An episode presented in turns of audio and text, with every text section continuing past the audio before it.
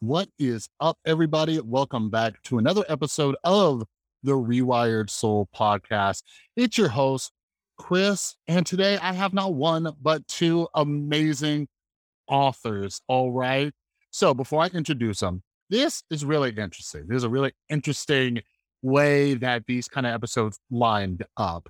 All right. So if any of you listened to the previous episode with Charles Love about his new book, Race Crazy, uh, he had some you know, uh, opinions about the prison system and everything like that. And he's against the defunding of the police. Well, today's guests are on the opposite end of this, and they actually believe we should abolish uh, the prison system. So today's guests are Victoria Law and Maya Schenwar. All right. So they co authored the book Prison by Any Other Name. And they've written a ton of stuff. They, they've written books, they've written uh, a ton of articles and everything, which I'll link down in the description below. But, anyways, this is something that I'm very passionate about. I actually wrote a piece over on my Substack the other day. And by the way, my Substack is free. You should go check it out. It's the rewiredsoul.substack.com. I talked about the terrible branding of the idea of defund the police. All right. Because I think once a lot of people understand what defund the police actually means, uh, you know, they're a little bit more on board. But Maya and Victoria, they actually discuss in their book about abolishing the prison system, but it goes much further than that. So, one of the reasons I'm passionate about this is because I'm a recovering drug addict, and I'm letting you guys know right now the only thing that separates me from people who have spent so much time in jail and in prison, the only thing that separates me from them is pure luck. All right. During my drug addiction, during my alcoholism, I wasn't an angel. I just never got caught. All right. So there's no reason why I should be living this life of freedom without consequence just because I didn't get caught. But also, what Maya and Victoria do an excellent job of discussing in this conversation and in their book is that the way our prison systems are set up, it it doesn't rehabilitate uh, rehabilitate people. It doesn't prevent anything. We suck at keeping people out of prison and we also discussed the prison industrial complex. All right. A lot of these are issues with capitalism and all the people making money off of this stuff. So Maya and Victoria talk about, you know, what they they're fighting for, um, what uh, abolishing prisons actually looks like. I, you know, push them up against the ropes a little bit and be like, hey, what about the people who are against this? You know, and they actually, you know, they they have some good answers for this. So I wanted to introduce this conversation all of you. But you know, most of their book, uh, actually the entirety of this book, Prison by Any Other Name, it's all about what happens after prison, right? We talk a lot about what happens in prisons, uh, how they suck at rehabilitating people and all that stuff. But what about, you know, ankle monitoring? What about mandatory, you know, mental health or addiction treatment and all these other things? What about probation and parole? What about the things that happen after prison? That's what this book's about. And I learned so much because it's not something that a lot of us think about. So I'm super glad that they were able to come on. And like I said, it contrasts with Charles Love's episode uh, quite a bit. So I'd be curious your thoughts. So make sure, make sure you head down in the description, make sure you're following both Victoria and Maya as well as their websites. But grab a copy of this book. It's so important to learn about these things. You know, uh, they they do a great job uh, discussing people's different personal experiences, and I think it's important too to know the background and history of what led people to these lives where you know they ended up in prison because it's not Oh, always so black and white. So, anyways, before we get started, make sure you're following me over on Instagram and Twitter at the Rewired Soul. And if you're new here, make sure you're following and subscribe to the podcast because I always have great authors on here. I've been doing some bonus episodes and everything like that. So make sure that you're following. All right. But, anyways, without further ado, here is my conversation with Victoria Law and Maya Schenwar about their book, Prison by Any Other Name.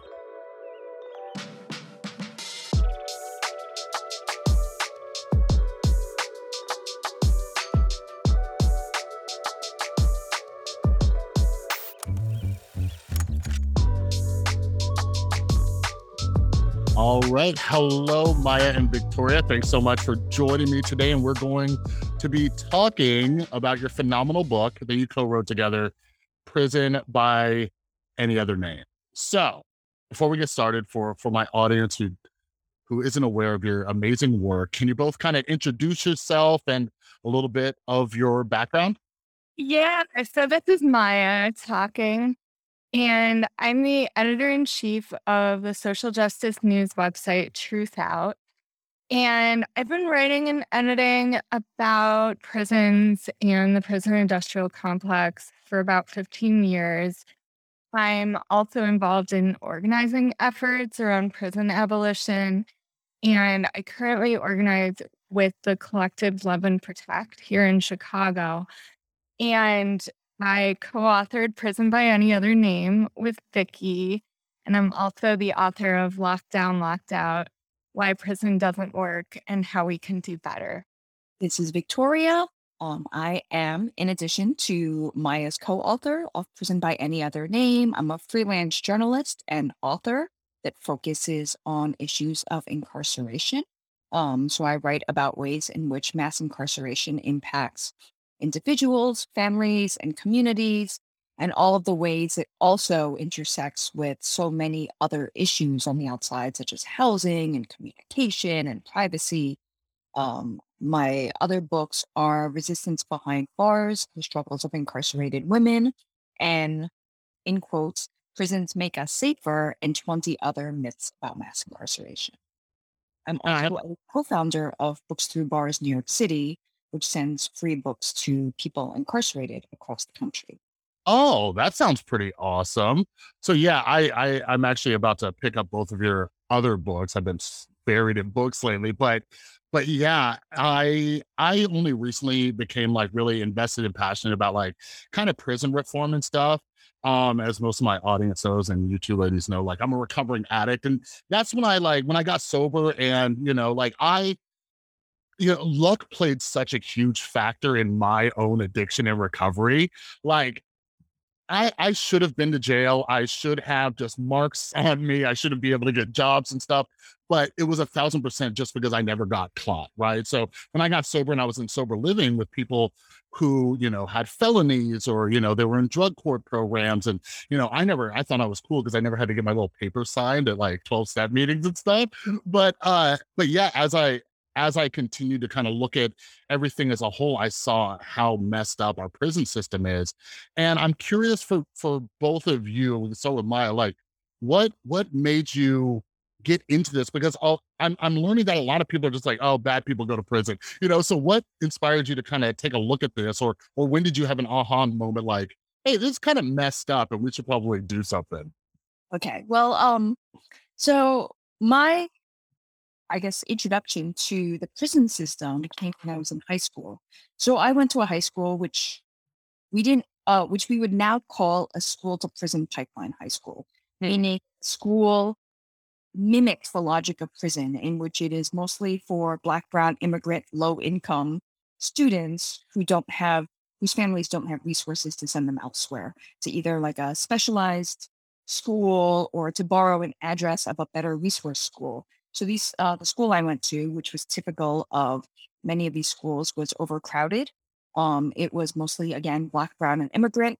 Every morning, you had to walk through metal detectors and uh, put your uh, your bag through an X-ray machine, as if you were going into a jail or prison. Um, a lot of times, the classrooms were overcrowded, so the teachers could only focus on people who were either like the brightest in the class or the worst behaving in the class. And mm. you know, you just fell through the cracks because if you have an overcrowded classroom, that's just the way it is. Um, and these were perfect recruiting grounds for gangs. And for listeners who might be like, well, why would you join a gang? Think about all the dumb things you did when you were 14, 15, 16, 17, even yeah. 18, 19. Um, and now think about what kind of decisions you would make if you were in this school environment that didn't offer any promise of better opportunities. Their families were struggling financially and maybe in other ways. And somebody comes along and says to you, Hey, kid, how would you like to make $200, $300 mm-hmm. every night? And so many of my friends joined gangs, ended up dropping out of school, got arrested for gang related activity, and went to Rikers Island, which in New York City is our island devoted to jails. There are 10 jail buildings on Rikers Island. the majority of people are there being held pending trial. So they've been arrested, but they have not had a day in court yet. And that was my introduction to incarceration. We had this giant island that held people pre-trial and they held them for months and months and sometimes years um, while they were awaiting trial. And many times people pled guilty to be able to move on with their lives, whether we go upstate and do your prison sentence and get home sooner or plead guilty so that you could just get off this island. Uh, and that was my introduction that we had this. And at the time I was a teenager, I didn't understand, you know, how to put this all into context, but I did understand that I had this school system that was very, very under resourced and underfunded. Mhm. And then there was this giant island that you could go and get locked up in that seemed to be very resourced and very funded, you know, Mm. for, for people like me and my friends to Yeah. be stuck in. How about you, Maya? Yeah, so I had kind of a dual introduction to the system that got me interested in writing about it. So initially, before before I kind of developed the notion that this is what I wanted to focus on, when I was in high school and early in college, I was an anti-war activist and actually first an anti-sanctions activist. And I was organizing with this radical collective that broke the sanctions in order to um, save people's lives Mhm. in Iraq in particular. And a number of the people involved in the movement would be spending time in prison and jail. And I definitely, prior to that, it's not that I ever thought that the prison system was just, or I- just wasn't really thinking about it that much. But I had these experiences where I would be visiting people in jail or prison based on their activism that was defying imperialism and war. Yeah. so that was something that, that definitely got me interested in writing about it. And then a little bit later than that, a friend of mine was deported. And before he was deported, he was incarcerated. And he was incarcerated just in a county jail. A lot of times, immigrant detention just happens in a county jail. And I remember I went to visit him with his mom right before he was deported. And his mom, through some loophole, was not being deported. And we went to visit, and I was just struck by the fact that we're on this side of this plexiglass wall talking on the phone. You know, they've got those phones on either side of the wall. And that his mother was not going to be able to hug him before he was Mm. deported. And she wasn't going to see him in person for at least 10 years following that. And just the stark injustice of that was really my introduction to the fact that this system was was fundamentally wrong. And that you couldn't really make make excuses for a system like that because it was clearly inherently violent. Mhm. And then after that, so uh, I started writing about the jail and prison system after that. That was that was kind of like the spark that did it. And then about a year later, my sister was incarcerated and she was then incarcerated on and off for the next 14 and a half years after that. And so that was like I I was already writing about it, but then that really deepened my commitment and showed me all sides of the system that were just so fundamentally wrong and you can't say broken, you know, because Mhm. obviously set up like that and and built on systems of white supremacy and capitalism that made it. So that's how it's supposed to be. But yeah, I think once you have the personal contact with that system, there's really no way to justify it. Mhm. Yeah. Yeah, and yeah, just, uh, you know, listening to both your stories and everything. Whenever I I I think about this topic, like I get I get riled up, right? Like, you know, just because there's there's so many things like, you know, when Victoria was talking stuff like like these uh school to prison pipelines or, you know, um just, you know, my my experience with addiction, like, you know, I come from an an addict family, right? Like my mom, she got sober when I was when I was about 20 and she helped me get sober. But anyways, it feels, you know, like the the larger part of the population like completely neglects these situations, right? Where people are from, how were they were raised, and what opportunities they have. Uh, I've, I've been diving into, you know, this whole idea of like, oh, well, you know, we have a meritocracy in the United States, and you just work hard, you can get out of that school system and get out of that neighborhood.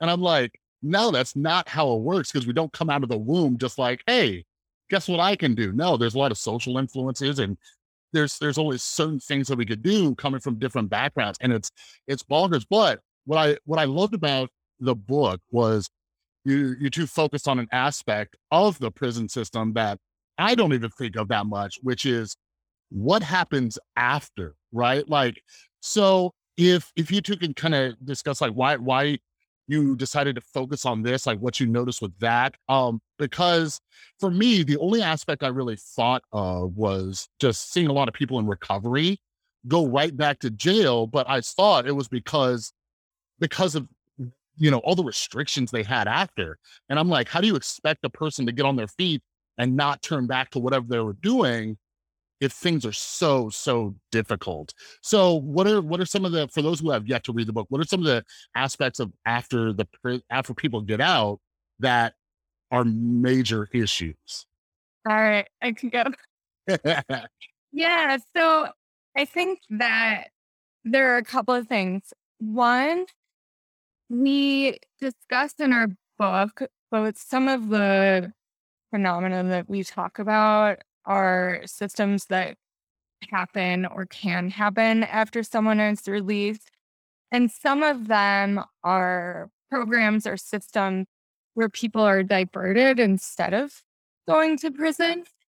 And those can function kind of alongside each other. There are certain things like probation slash parole or treatment centers or that type of thing that people could be diverted or they could go after. And the thing that all of these systems and programs have in common that Vicki and I wrote about is that they're framed as kind of kinder, gentler alternatives Mhm. and reform that actually are improving or providing better alternatives to prisons and jail. And I think that on the surface, a lot of people who would consider themselves liberal would look at some of these reforms like electronic monitoring, like mandated drug treatment centers, mandated psychiatric institutions, um, extended probation sentences, all of that, and say, yes, this is what we have to be doing because we have to be decreasing mass incarceration. And the problem there is that we see so many of these systems creating a kind of prison light. So, in terms of electronic monitoring, actually creating prisons inside people's homes where they can't leave, sometimes even for emergency medical care, where they can't really find good ways of getting jobs. Sometimes they can't even go grocery shopping or Mhm. take their garbage out. But that's considered the kinder, gentler alternative. And and meanwhile, in that situation, they are not being provided for. They're not being given food or housing or anything like that. So you can also see how that neoliberal state is working in there. Like, oh, this is an alternative where you don't even have to do that for people. Mhm. You know, so I think that when we look at these alternatives, some of which are uh, avenues that people go into after prison, we're not saying this is worse than prison or this is exactly like prison. We're saying that even though many people might prefer, for example, probation to prison, although not everybody actually, because a lot of mm-hmm. time that actually diverts you back to prison when you violate the restrictions. But most people would prefer an alternative. But we shouldn't look at that and say, oh, and that means these things are great Yeah. we should look at that and say, why are our imaginations so shrunken, so small that all we can imagine is some other type of prison, even if it's a little less restrictive. Yeah, I, I I think when I was reading the book, you you two brought up so many so many stories that would have never crossed my mind, such as like, you know, oh, like people would think, like I would think, like, oh, ankle monitor, you're at home, you got TV, you got stuff, you know, you're with your family. But you like bring up a situation where someone had like a medic, like a, a family member had a medical emergency and they can't like leave the house where you talk about you know how it impacts families and and people come home and they're trying to repair relationships with their children and then a kid just takes off down the street and what are you to do and i'm sitting there i'm like this is this is bonkers but here's a question and and victoria since your latest book is kind of about this like myths about prison making us safer here's the thing because i'm always trying to figure out like how to talk to others about this and the the the conventional wisdom is people go to jail because they're bad. They're a danger to society. We got to lock them up. We got to get them away from us because they're going to rob and bug and, you know, and steal and kill and all these other things.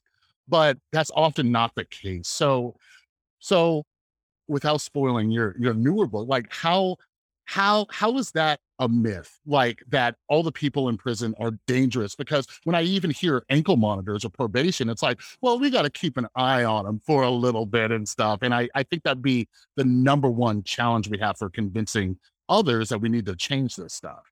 Well first of all we have to remember that arrest prosecution and imprisonment comes after something has happened Mm. So it doesn't prevent people. So listeners might think, like, okay, if you look back on the past 48 hours of your life, how many times have you been aggravated about something or gotten angry or upset at somebody?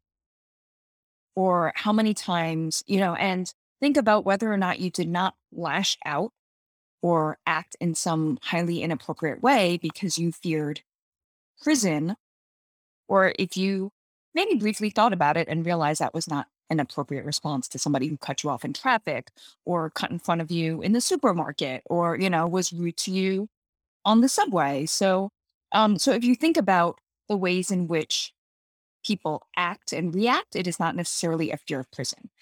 And then when we think about the united states having the uh, the world's highest incarceration rate we have 5% of the world's population and something like 30% of the world's prison population, we should be the safest nation in the world. We should not have headlines every week that scream about mass shootings happening and um, people being found, you know, like uh, murdered. And we should not have these high rates of people being killed, people being sexually assaulted, people being assaulted. Because if prison equaled safety, we would have imprisoned our way out of all of these forms of violence. And instead, what we're seeing again and again and again is that we are not imprisoning our way out of violence or danger. Instead, what we're doing is we are simply imprisoning people and we're not putting the kinds of social safety nets and social supports that people need to be able to be safe from violence or to have other alternatives because nobody comes, nobody's comes to violence by enacting it on somebody else the first time. They come to violence because that has been done to them first, and that is a learned behavior over time. So, what happens if we had put more, if we as a nation put more resources into addressing violence when it happens to children at a young age, when it happens to adolescents, when it happens to young adults, rather than waiting until it's built up and then it coalesces into that person also harming someone else? So electronic monitoring doesn't make people or prevent violence. It only addresses something after the fact. And I also want to add that electronic monitoring is often not used for people who are accused or convicted of violence. It is often a net, what we call a net widener, which means you don't want to spend the resources to, to send that person to prison, but you want to do something for that to them to keep them under some sort of surveillance. So it might be something like drug possession. You need to be on an ankle monitor now. Whereas before you might get, okay, don't do it again. Or you might, or probation might be something that you get for a crime that is considered not violent and not serious. So instead of being able to go on with your life, now you're under some sort of supervision that makes it harder for you to go on with your life. It makes it harder for you to go look for work. It makes it harder for you to pick your children up from school. It makes it harder for you to run errands for your family, you know, and be able to do things that we should all be able to do as part of our family and community fabric, like going to the grocery store, you know, taking out the garbage, you know, picking up person A, B, or C from school, from daycare, driving a sibling to dialysis, etc. And you can't do all of these things if you're under some sort of supervision. But it doesn't address why you might have, you know, uh, been possessing illegal substances in the first place or any of the other fairly minor criminalized actions that people often end up on electronic monitoring or probation for. Yeah, and and like you were talking about too, just you know, it is after the fact, and you know, that's that's something else that I, I I just it drives me bonkers, and I wish I could educate more people or, you know, make them care about you know the upbringing of people who commit these things, right?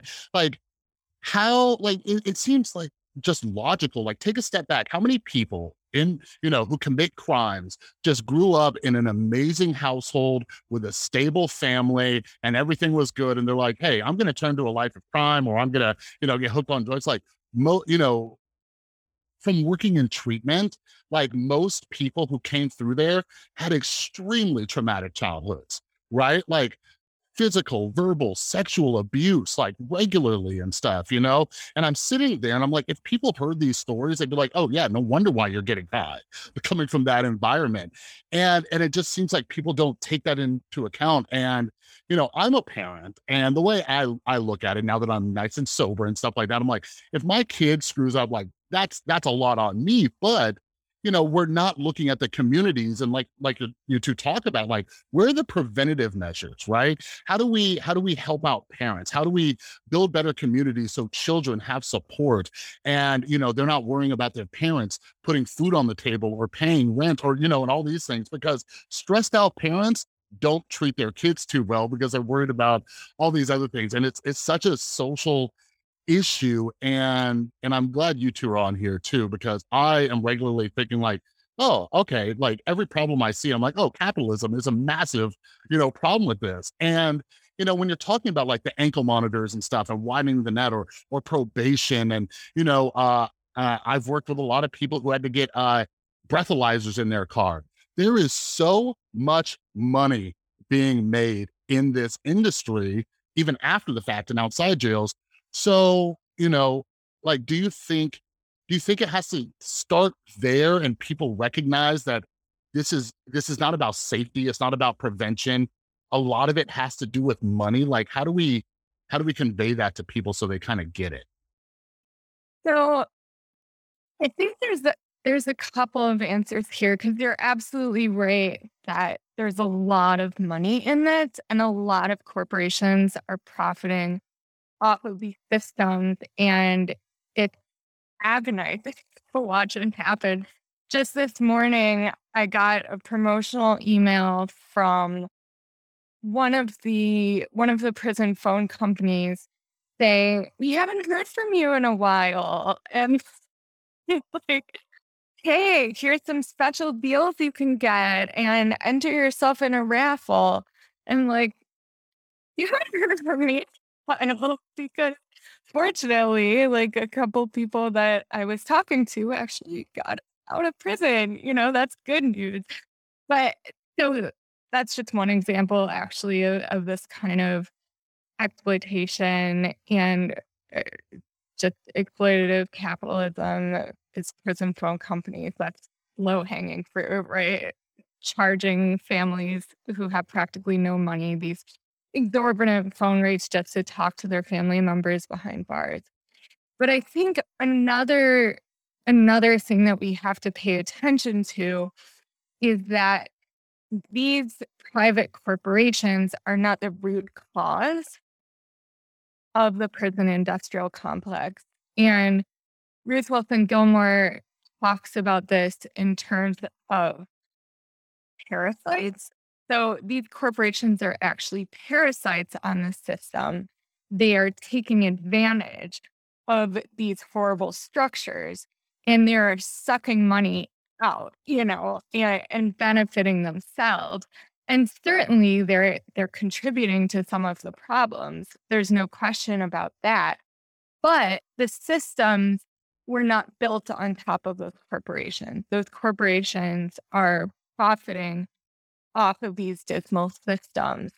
And but that doesn't mean that capitalism isn't playing a, a major role in building those systems up.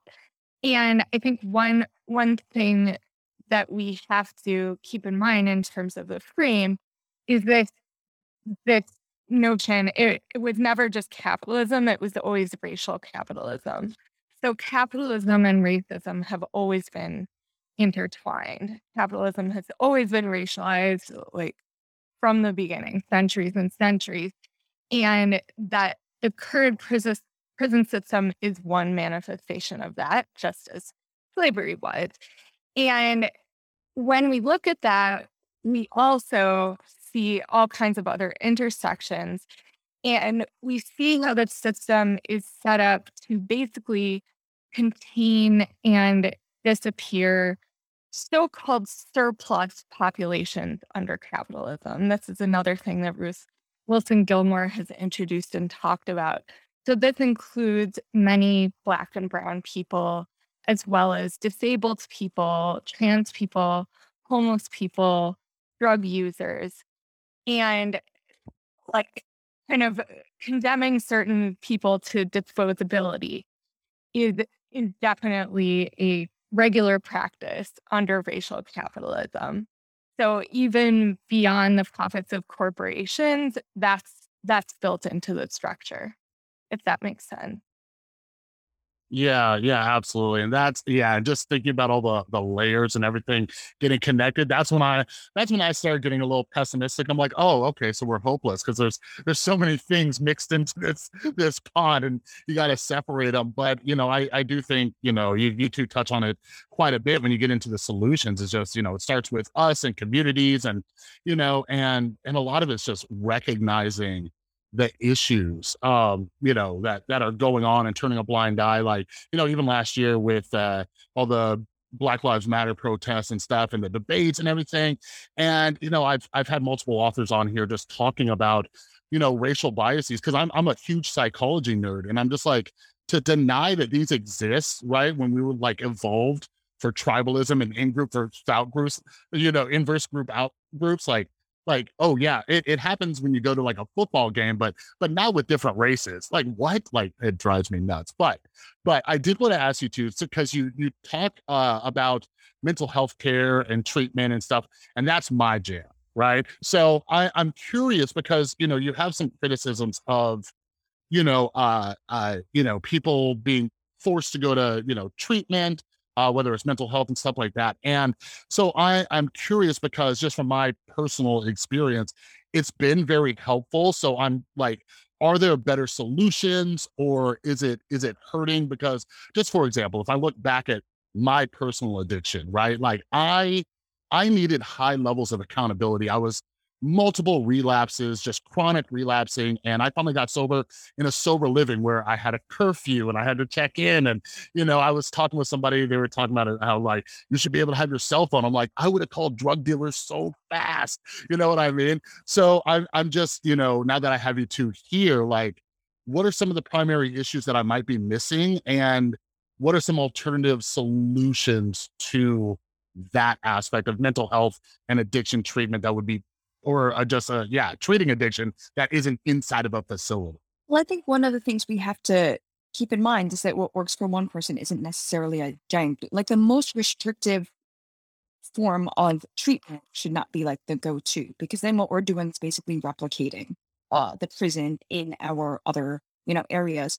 So you know so you said what worked for you was like you needed that confinement and that you know uniformity but for other people they say this doesn't work for me, you know, this reminds me of prison or this is re-traumatizing me in ways in which um in which that originally had me going to like go use substances and like lose myself.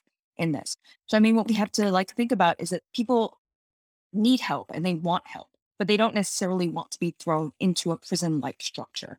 Um, we interviewed people who had sought mental health treatment or uh, drug treatment and found themselves locked away. Again, like you said, like, you know, your cell phone is taken away, you don't have access to your family.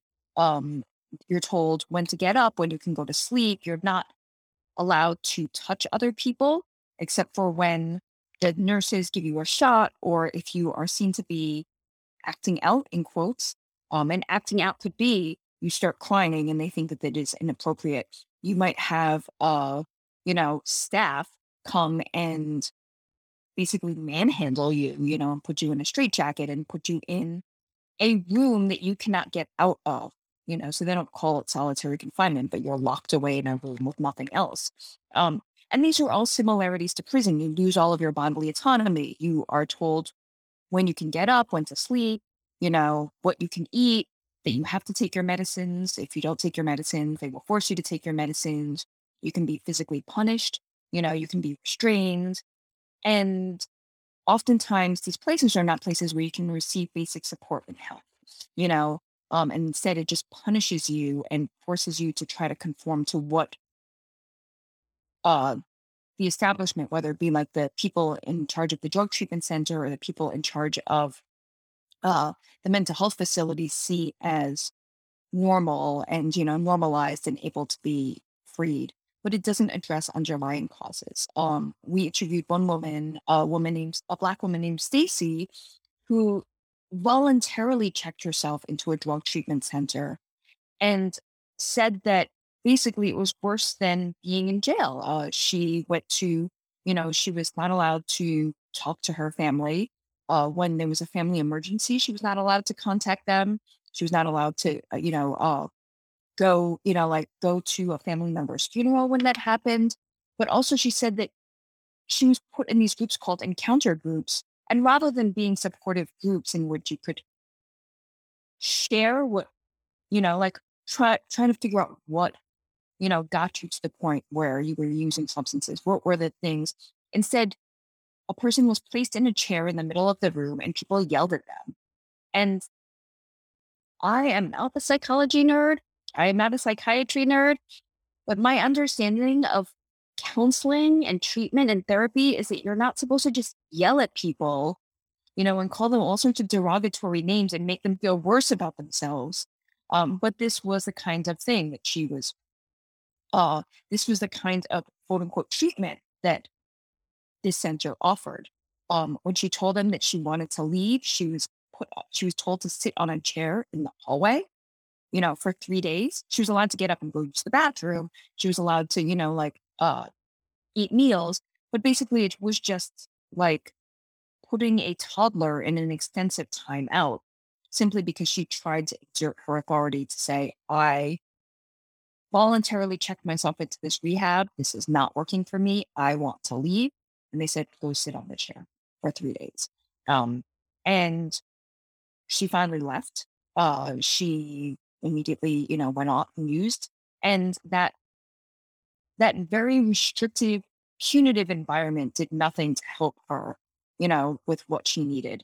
She later found another inpatient rehab that did not treat people as if they were criminals or people who were in need of punishment. And she said that that was what helped her, all, you know, finally get off substances. Uh, uh, also, there was a woman, we didn't interview her for this book, but both Maya and I have like talked to her for other projects. A woman named Susan Burton, who had spent 17 years of her life in and out of jails, prisons, and prison like drug rehabs, stemming from lots of sexual abuse when she was a child. And then also um, a police officer running over and killing her five year old uh, and never being held accountable for this. So you can see that there's a lot of trauma in place. And as a Black woman from a low income community, you know, she just kept getting funneled through these systems that didn't work, kept punishing her, never got to root causes.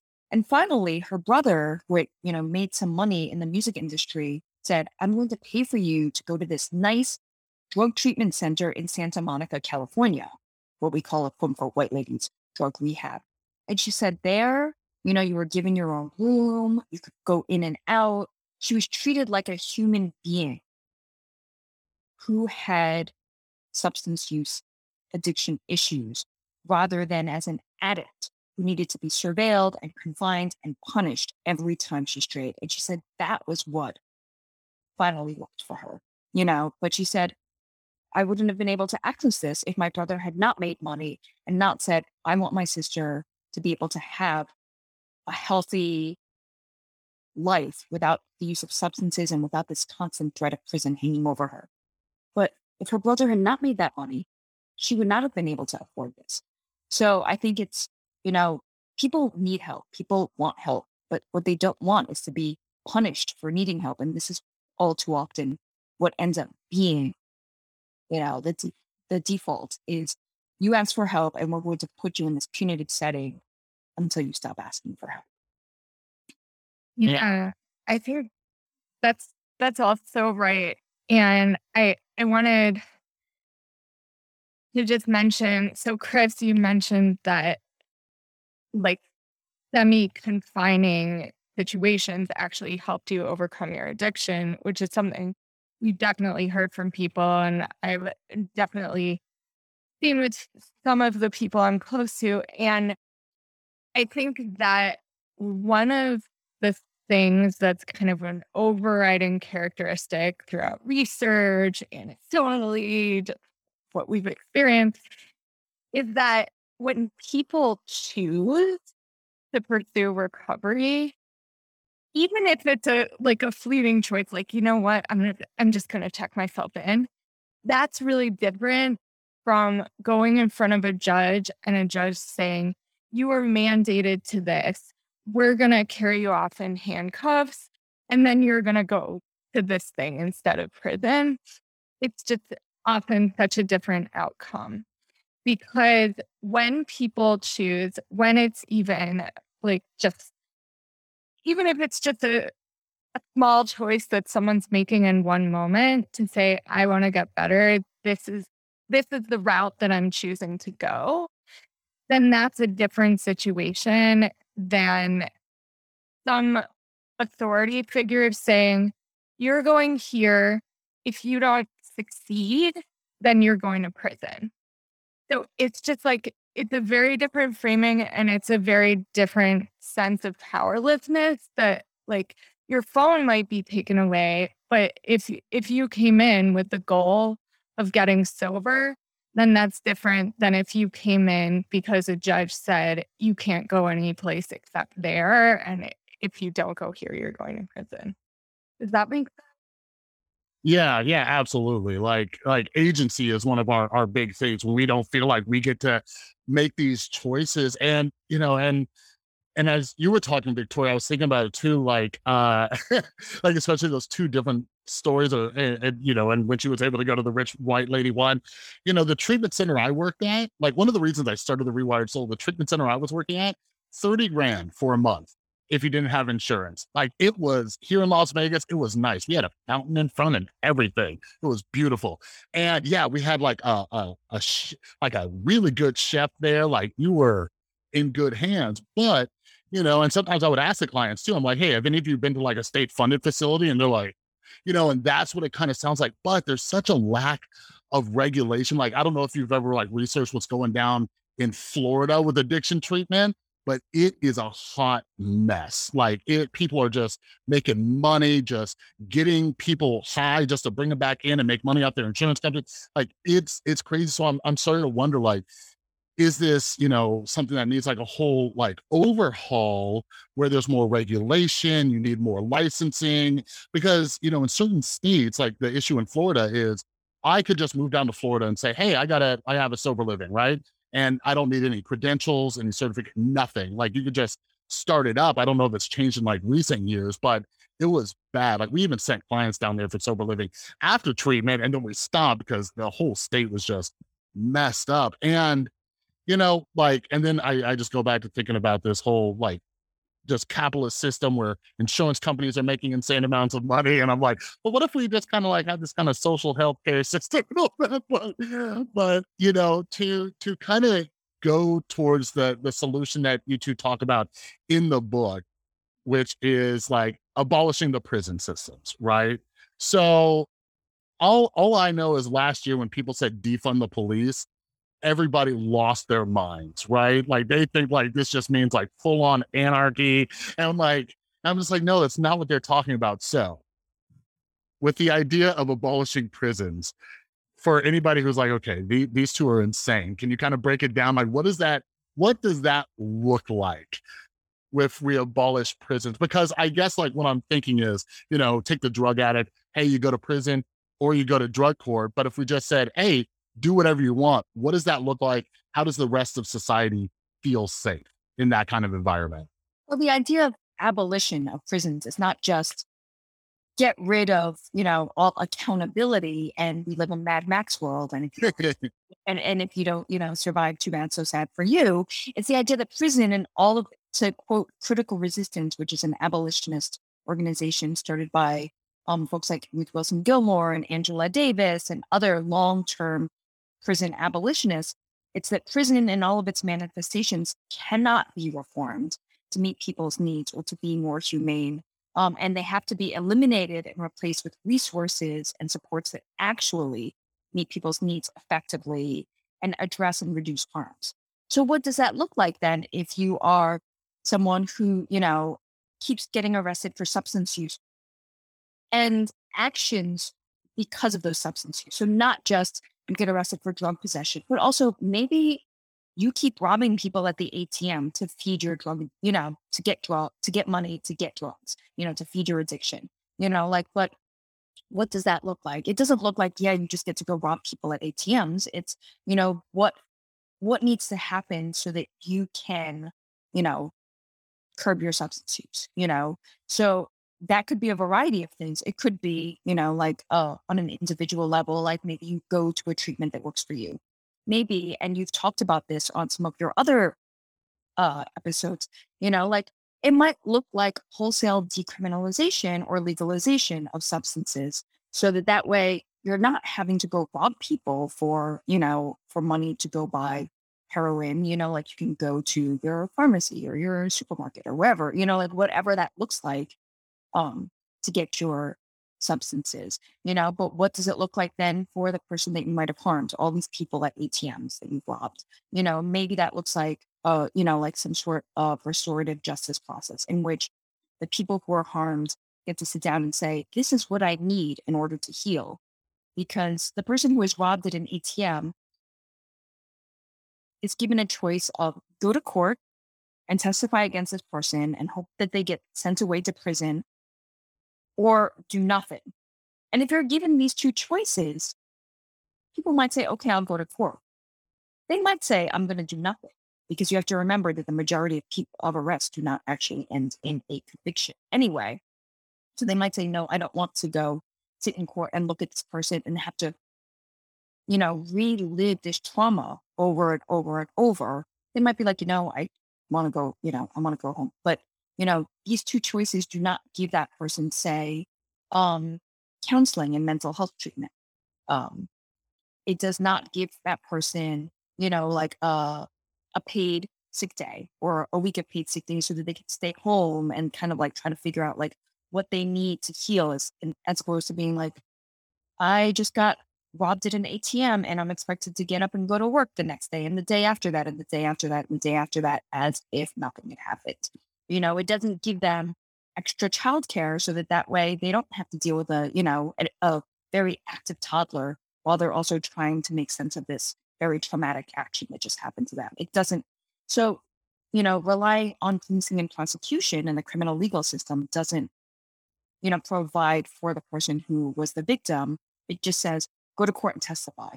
You know, uh, tell your story to the police, tell your story to the prosecutors, tell your story to the jury, and tell it in a way that is believable as well.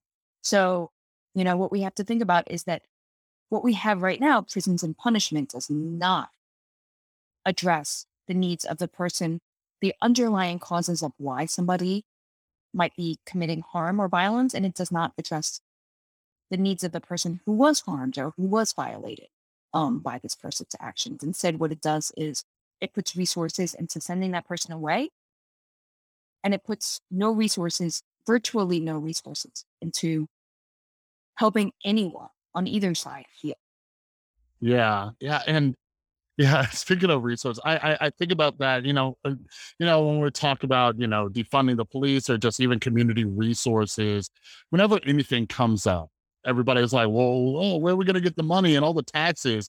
But like last year, we saw like the police looking like they're like taking over a small country with a bajillion dollars that we're giving them in equipment and weapons and stuff. It's like, well, what if we took a section of that to help these communities, right? or like you said, to help the victims. I actually, you know, at the time of recording this, yesterday I had uh, Laura Bazelon on here, um, you know, talking about wrongful convictions and things like that. And something that doesn't get addressed properly is what happens to the victims, right? And the trauma they go through. And and and, and like you just mentioned, something as simple as giving them a day off to recoup and you know deal with this because in this system that we have where we got to work work work and you get x amount of paid days people can barely get time off if they just had a baby you know? Like it's it's bonkers and we just keep kind of filling uh feeding this system and you know i i got a couple more questions because i want to like for everybody listening, I, I believe like so many of these solutions start with us, right? And one issue I've been dying to talk with both of you about, right, is like this idea of forgiveness. Okay. Because, you know, there's, you know, when people get out of prison, you know, and they have like a mark on their their their you know list of like oh they they did a robbery or they did this like 10 years ago right um here in las vegas i don't know if there's like state by state or what.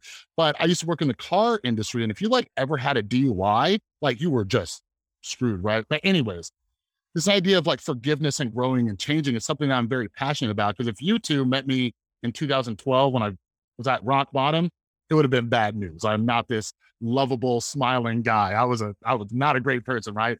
So I I've seen how people can grow and change. But here's a question I have for both of you. You're both on the internet right? And there's a lot of outrage. You have people, you have just things like that pop up from years ago, and they're like, never give this person a job again, right? So I look at this, and I'm very left leaning, progressive, and one of our one of our traits is that we're very like compassionate and forgiving. But it seems like there's a lot of like, you screwed up in the past, no, right? And I've wondered, do you think, and I hope I'm like explaining this properly, do you think that feeds into a lack of forgiveness for people who have committed crimes because in other aspects we're we're we're pushing this idea like no you can't grow. You screwed up six years ago. You said something dumb on twitter. You know i i kind of see these i'm like well how are we going to fix the prison system we can't even forgive somebody who said a dumb tweet 10 years ago? Does that make sense? Yeah.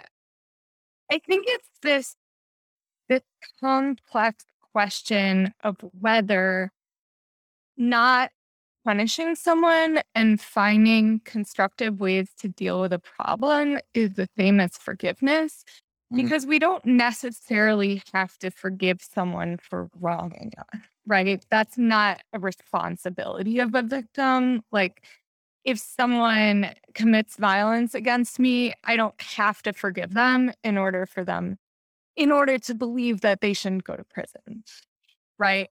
And so, similarly, I think about I think about the idea of punishment on a broad scale and how what we need if we're thinking about seriously abolishing prisons and in our book we talk about not only abolishing the institution of prison but abolishing policing surveillance and confinement you know incarceration. And so thinking of that broadly as a practice, you're thinking about, okay, we don't we don't want to do these things to try to address our problems, but that doesn't mean there's no accountability. That doesn't mean that we're not finding creative ways to actually hold people accountable since as as Vicky described, these current systems don't provide accountability or justice or any kind of support for the victim. Now, in terms of, so I see policing and, and surveillance as things that happen from authority, positions of authority and systems of oppression. So I wouldn't necessarily equate that with what's going on on Twitter um, or what's happening, you know, in terms of these these kind of like pile-ons where people are saying this person can can never come here again. Um, and with those, I mean, I personally don't participate in them. I'm actually taking a several week break from Twitter right now while I'm I'm on sabbatical. Um, and I I feel like those those types of things don't necessarily um, result in in something productive in most cases. Of course, there are certain cases like with Trump, where getting him off Twitter was actually like amazing and really important, you know, and actually uh, like a solution that made sense. But I think that in some of these situations, like one of the things that that we can think about in the context of abolition is like, okay, what would accountability really look like? What does justice really look like? If someone said something ridiculous 10 years ago, why did they say it? Are they still saying stuff like that or even more like taking action based on on those kinds of beliefs? And if so how are we going to address that? You know and and challenge challenging ourselves to think about some of those creative responses and also thinking about kind of like the background. I think one of the things that happens that i wonder about a lot is when people actually know someone and they hear this one thing or see this one tweet popping up and then they're like i'm distancing myself from this person. I never want to be associated with them again. And and one thing that i would wonder is as in the context of you know um, restorative justice or some of these these principles that we think about in relation to abolition what was going on with that person if it's a person you know you know, thinking about what was going on with that person. What's the actual story? What's the story behind what happened? And and so I think some of these questions are worth asking ourselves. I also, and maybe this is just because I'm off Twitter for a few weeks. I I do think about like how did social media come to occupy this place in our society where it's like almost like the be all end all. You know, like if you decided to not be on Twitter, it's like you would be erased from society.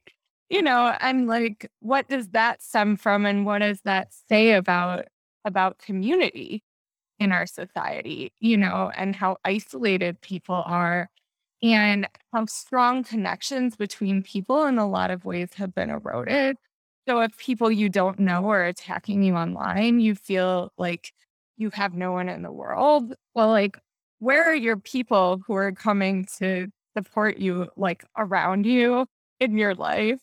You know, and and that's one other thing that we talk about in abolition is building genuine relationships. So building authentic connections with people that don't have to do with this kind of like network that in some ways is very real. Of course, people can build authentic relationships online. I would never argue with that. But I also think that there are some cases in which we delude ourselves a little bit into thinking of community as something that is not like actually supportive you know so so that's another just all of these are just questions they're not really answered. So I'm sorry, I don't really have a great answer to that question. But I do think that we need to be asking ourselves questions about relationship building, connection, and how that figures into an abolitionist world. Yeah, I, I, I think uh, you know just these relationship building and like not not just becoming best friends with everybody, but just communication and getting to know, you know, backgrounds and where people are coming from. Like with the the polarization, I've had quite a few authors on here talking about polarization and just understanding like how a person was raised, where they came from. I'm like, oh, I can kind of see why you believe that you were in this house. You know, like if somebody was like raised in like a, a, a really like Christian household where like I'm coming from like a pretty secular household, we're gonna be have different views and stuff. But yeah, just taking a step back and Twitter breaks are always good. So here's here's the last question, very last question. It's going to be for both of you. You each get to have a turn. Since I have two of you, this is great. So, for everybody listening right now, and they're like, "Oh my goodness, Victoria and Maya, they know their stuff." I'm gonna I'm gonna turn this podcast off and I'm gonna go take some action. I want to do something. I either want to help change the prison systems or what happens after. So, both of you, the final question is what is something someone can do right now? Right? Like, is it is it getting involved in their community? Is it looking at local politicians? Is it looking at the uh, you know uh, upcoming like uh, midterm elections? Like, where is the best starting point for someone who's like, yeah, our prison system's messed up, and I want to do something about it. So, Victoria, you'll go first, and we'll do Maya. I think that people can get involved where they are, and they should not look at if we're going to be looking at abolishing the prison system, but not abolishing it into a Mad Max world, but actually putting resources back into the community. Start with where you are. You know, see what community supports are needed, you know, to actually ensure people's safety. You know, look at the reforms that are being proposed and ask yourselves, you know, like uh, Ruth Wilson Gilmore talks about something called non reformist reforms, meaning the types of reforms we write about in our book that expand this idea of prisons and confinement and punishment into other uh, into our communities, into our other institutions, like in our schools, like in our mental health system, like in um, drug treatment centers, and you know, ask yourself, will this actually support people's underlying needs and help them, or is this basically another way to surveil, confine, and punish them? And then say, how can we shift our resources into the things that we need? You know so i mean looking at schools you know why are there so many schools with more school police officers than there are counselors in schools? You know like what can be done to bolster you know the needs of young people? Are there you know after school centers and affordable daycare centers? You know what kinds of opportunities are there for adults who might not have, you know, great job opportunities or might not have had great educational opportunities. So you can start with where you are. You can say, you know, like, I don't want more of my money going into this failed system of policing, which only occurs after the fact, right? They, they don't, you know, they're not on every corner preventing people from being assaulted or sexually assaulted. They're they show up after the fact and maybe they take a report. Um, you know, but they it, it's not necessarily like, oh, there's a police officer on this corner. I will not assault anyone today. It's, you know, uh, if somebody has that in mind, it's that they just go to a different court. Um, so ask yourselves, you know, like, what can I do in my community? What is available? And not necessarily silo working against prisons in all of its manifestations from working on fighting for affordable housing because everybody needs housing, you know, fighting for affordable healthcare or universal healthcare because we all need that as well. So these are all interconnected struggles. I mean, as Ruth Wilson Gilmore says, you know, the fight for abolition is also a fight for farm workers' rights, a fight for, you know, equal um equal opportunity employment, you know, better pay, you know, all of these things that actually support people in society rather than saying, you failed at, you know, making yourself a success in capitalism, go away. You know, like let's shunt you off to prison. Very. Yeah, totally. All of that. Um, and on that note, I think that one thing people can do to get involved where they are is something that that might not actually have been as doable a couple of years ago, but after the pandemic started, there has been this immense flowering of mutual aid efforts around the country have developed in all kinds of communities. Most listeners probably have one in their neighborhoods or in their towns. And um, I, I know I just said, hey, it's good to take a break from social media, but a lot of those groups are being organized through Facebook. And there are there are all kinds of efforts happening that actually are enacting the opposite of prison, enacting, okay, what would it look like if we supported our neighbors, even people we don't know? And people are are getting involved in these networks, providing food for their neighbors who don't have access. Someone might say, help, like I need an air conditioner. And someone will say, okay, I have an extra air conditioner. Just like those basic things, those those things are working against prisons because that's building the world we need to live in where everybody has access to their basic needs. Because as we're talking about prevention, we're talking about how prison does not prevent violence, does not prevent harm. What does prevent harm is providing for people's basic needs. And that's something people can get involved in right away at the ground level.